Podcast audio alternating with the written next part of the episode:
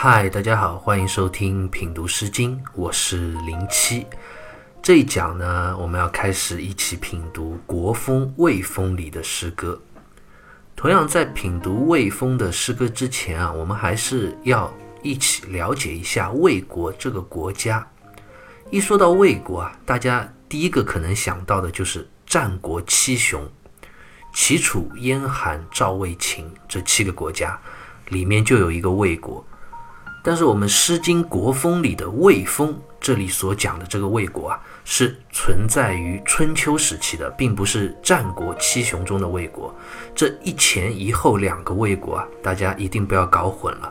那春秋时期，也就是这个更早的这个魏国，它最早的起源啊，现在已经不可考了。但是有一点是可以肯定的，就是它是一个姬姓国家。《史记·魏世家》中啊就记载说，魏国是周以封同姓，意思就讲魏国是在西周成立之初啊，由周王室所分封的一个同姓诸侯国。但是具体是分封给谁的，魏国的开国国君是谁呢？史书上没有记载，现在啊已经不得而知了。那魏国的故地啊，是现在的山西省芮城县东北这一块。据说最早那里啊是舜禹的故都，舜就是三皇五帝的那个舜，禹呢就是大禹治水的那个禹，都是中国古代历史上非常有名的贤德君主啊。魏国这国家的地理环境啊，如果按照朱熹在《世纪传》中所描写的，就是其地陋矮而民贫俗简。意思就讲那里的土地很贫瘠狭隘，人民的生活呢普遍都比较的艰辛，民风也非常的质朴节俭，可以说是一个各方面都比较贫困落后的一个国家。《左传》记载魏国在春秋的时期啊就被当时的晋国所灭了，所以魏国里的诗歌基本上应该都是在魏国灭亡之前所做的。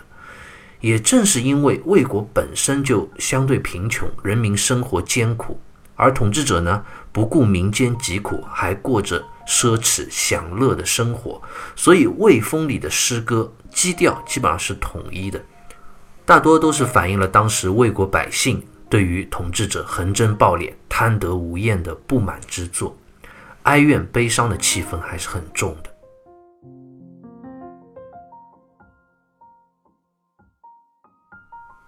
好，我们接着就来一起读一下《魏风》里的第一首诗歌《隔句》。《隔句》这首诗歌的主旨非常明确，它是一首讽刺诗，这也符合《魏风》里诗歌的一个基本基调。我们刚刚就讲过，《魏风》里的诗歌多是底层百姓对于贪婪无道统治者的讽刺之作。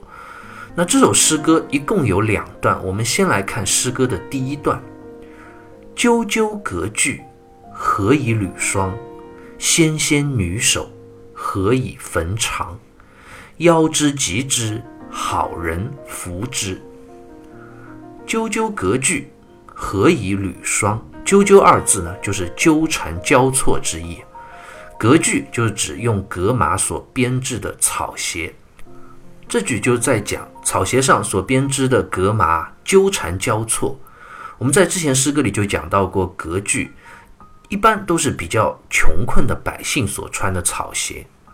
那接下来一句“何以履霜”，这个“可以”的“可”字啊，在这里通“何”，是一个疑问句式。诗人在这里就是在反问：这革马所编织的草鞋啊，怎么可以踩在冰霜之上呢？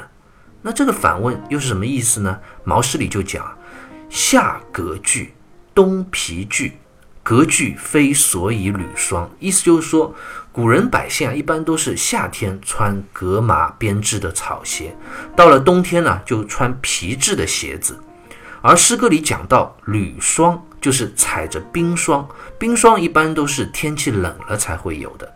言下之意，其实就是说，这首诗歌一上来的这个主人公啊，应该是一位地位比较低微的寻常百姓，他穿着。革麻做的草鞋，不但如此呢，而且生活还很艰辛贫苦，以至于到了冷天也穿不上皮质的厚鞋来保暖，依然还穿着这夏天才能穿的草鞋。那接下来一句“纤纤女手，何以缝长？”这也是一句反问句。这里的“参”字，朱熹在《诗集传》里就解释为“纤纤由纤纤也”，也就是说，“参”字在这里通纤，纤维的纤，纤细的纤，是细长细腻之意。那是什么东西如此的纤细呢？原来是这位女生的双手。这里当然指的就是刚刚讲到的这位穿着草鞋、贫苦百姓人家的寻常女子啊。这里的“纤细”一词啊，我想更多指的是她的双手的瘦弱。如此瘦弱纤细的双手，其实是干不动活的。但是呢，迫于生活的压力，她也不得不做起妇女之工。何以缝长？她辛辛苦苦地缝制着衣裳。腰之及之，腰呢就指衣服的腰身，及是指衣服的衣领。在这里，这两个字都是做动词用，就讲这位女孩正在用瘦弱的双手缝制着衣服，缝缝衣服的腰身，再缝缝衣服的衣领，忙碌不停的样子。那诗歌读到这里啊，问题就来了：这位女子她为何在缝制衣裳呢？她在为谁缝制？是为了自己，还是为了家人？或者爱人，或者自己的孩子。那接下来诗歌第一段的最后一句，诗人啊就给出了答案：好人服之。原来缝制的衣服是给一位好人所穿的。那这个好人是谁呢？清代的姚继恒就说啊：“好人有美人，指夫人也。”意思就讲好就是美的意思了。在这里指的这位女子所侍奉的主人，一位贵族夫人。那这衣服呢，也是为她所缝制的。所以诗歌中这位女子的身份啊，我们现在也清楚了。朱熹在《诗集传》中就讲啊，此诗遗迹缝长之女所作，意思就讲这位贫困而瘦弱的女子啊，就是这首诗歌的作者。她是一位做着织缝女工的仆人，在为她的主人一位贵夫人缝制华美的衣裳，而自己呢，却一贫如洗。冬天也穿不上一双像样的、能够御寒保暖的鞋子，这一个对比就将这位女子她卑微困苦表达的更加突出了。唐代的秦涛玉啊，有一首诗歌，我们非常熟悉，叫做《贫女》，也就是贫苦的女子的意思啊。里面就有一句：“苦恨年年压金线，为他人作嫁衣裳。”这句就正好可以用以表达这首诗歌第一段的意境了。这位女子辛辛苦苦一年一年，手中不停地缝制着这衣裳，却不是自己所穿的，而都是为他人所做。这是多么的可悲可怜啊！而诗歌开篇的这两句反问，也是这位女子心中深深的窥探：为什么人和人之间的命运是如此的不同呢？我辛勤劳动的成果，却并不属于我。而这也正深刻反映出了当时封建时代阶级之间剥削制度的残酷和不公。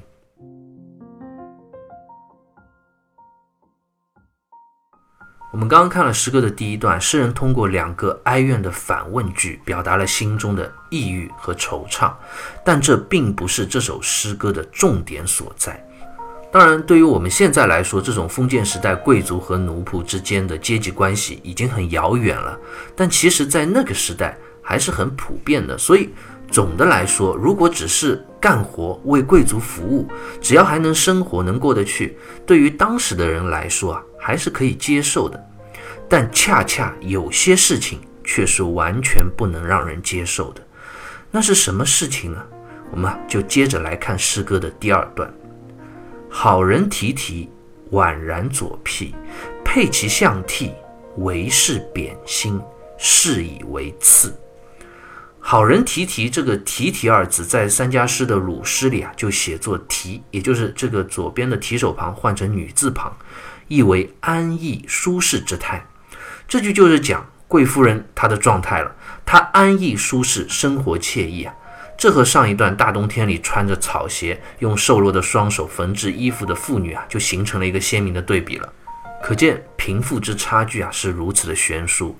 那诗歌接下来一句就很特别了：“宛然左辟。”“宛然”这两个字是转身的意思，“左辟”的“辟”字呢，在这里是避开的“避”的意思。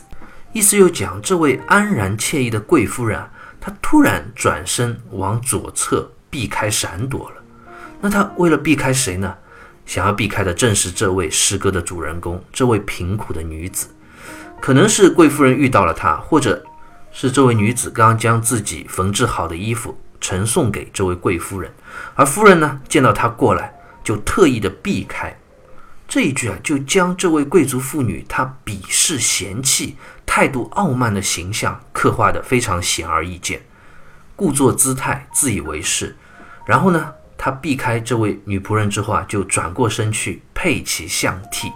象替就是指用象牙做的发簪，这当然也是贵族才有资格享受的这样一个装饰品。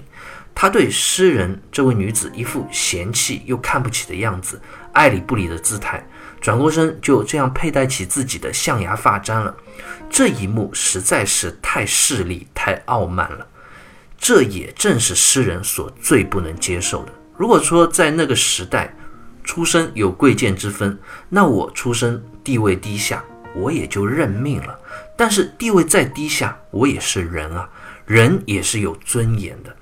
你可以富有，你可以命令我做事情，辛苦。劳累我不怕，但最无法容忍的是什么？是我的尊严被你如此的践踏。所以诗人在诗歌中称他为好人，我觉得也是一个隐隐的讽刺。这哪里是什么好人啊？简直就是一个自以为是、傲气凌人的小人。所以诗人在最后啊，非常挑明的就说出了自己的心声：为是贬心，是以为次。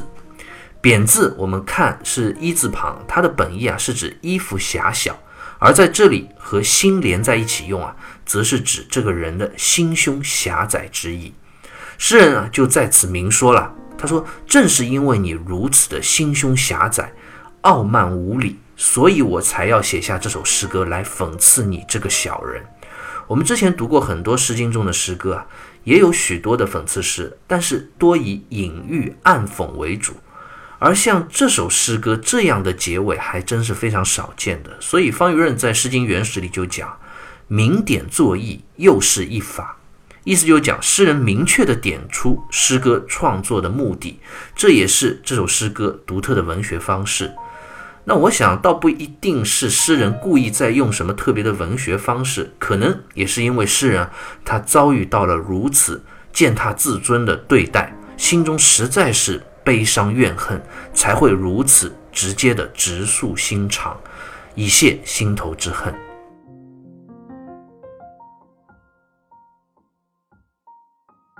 格局》这首诗歌到这里我们就读完了。现在有很多的《诗经》解读版本啊，都认为这首诗歌是一首描写贫富对立悬殊、讽刺当时富贵贵族统治者的诗歌。其实啊是没有抓住重点。我们刚刚仔细品读了这首诗歌，就知道诗人真正讽刺的不是贫富的悬殊，而是贫富悬殊之下那富人傲慢的态度。这是让诗人最无法接受的，而这点啊也是让这首诗歌最富有现代意义和解读价值的一面。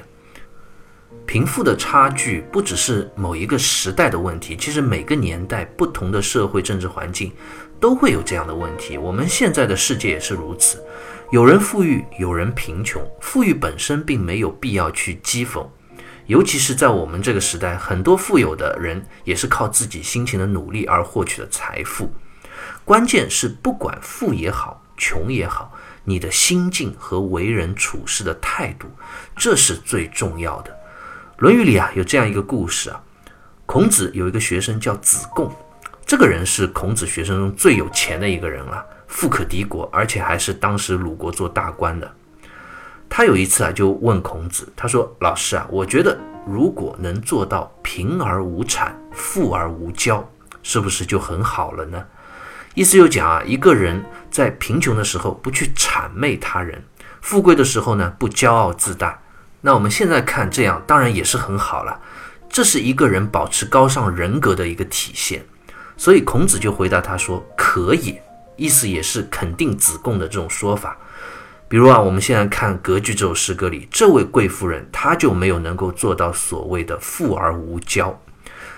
所以虽然富，但是不能说她贵，因为她高傲自大的态度啊，让她一点也不高贵，反而就像一个心胸狭隘的小人。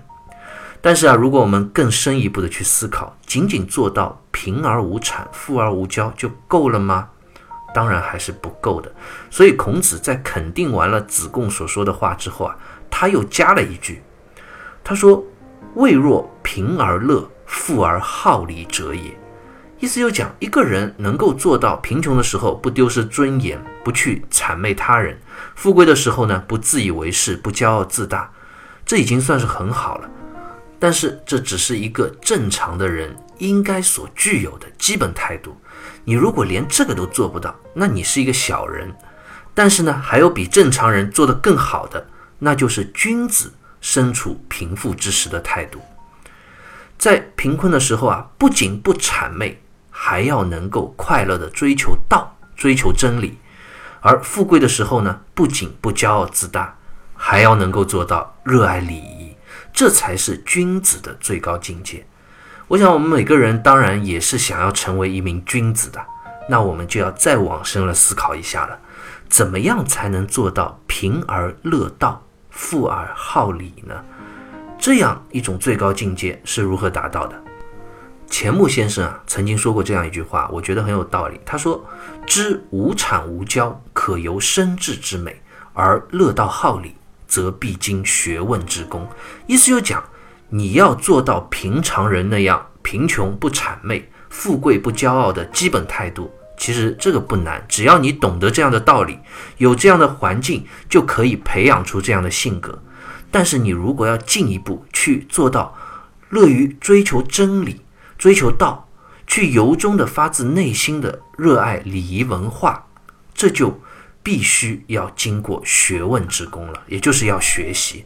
只有学习，才能够慢慢懂得真理的价值；只有学习，才能够体会出礼仪文化的美，成为一个有思想追求、有文化内涵、有道德教养的人。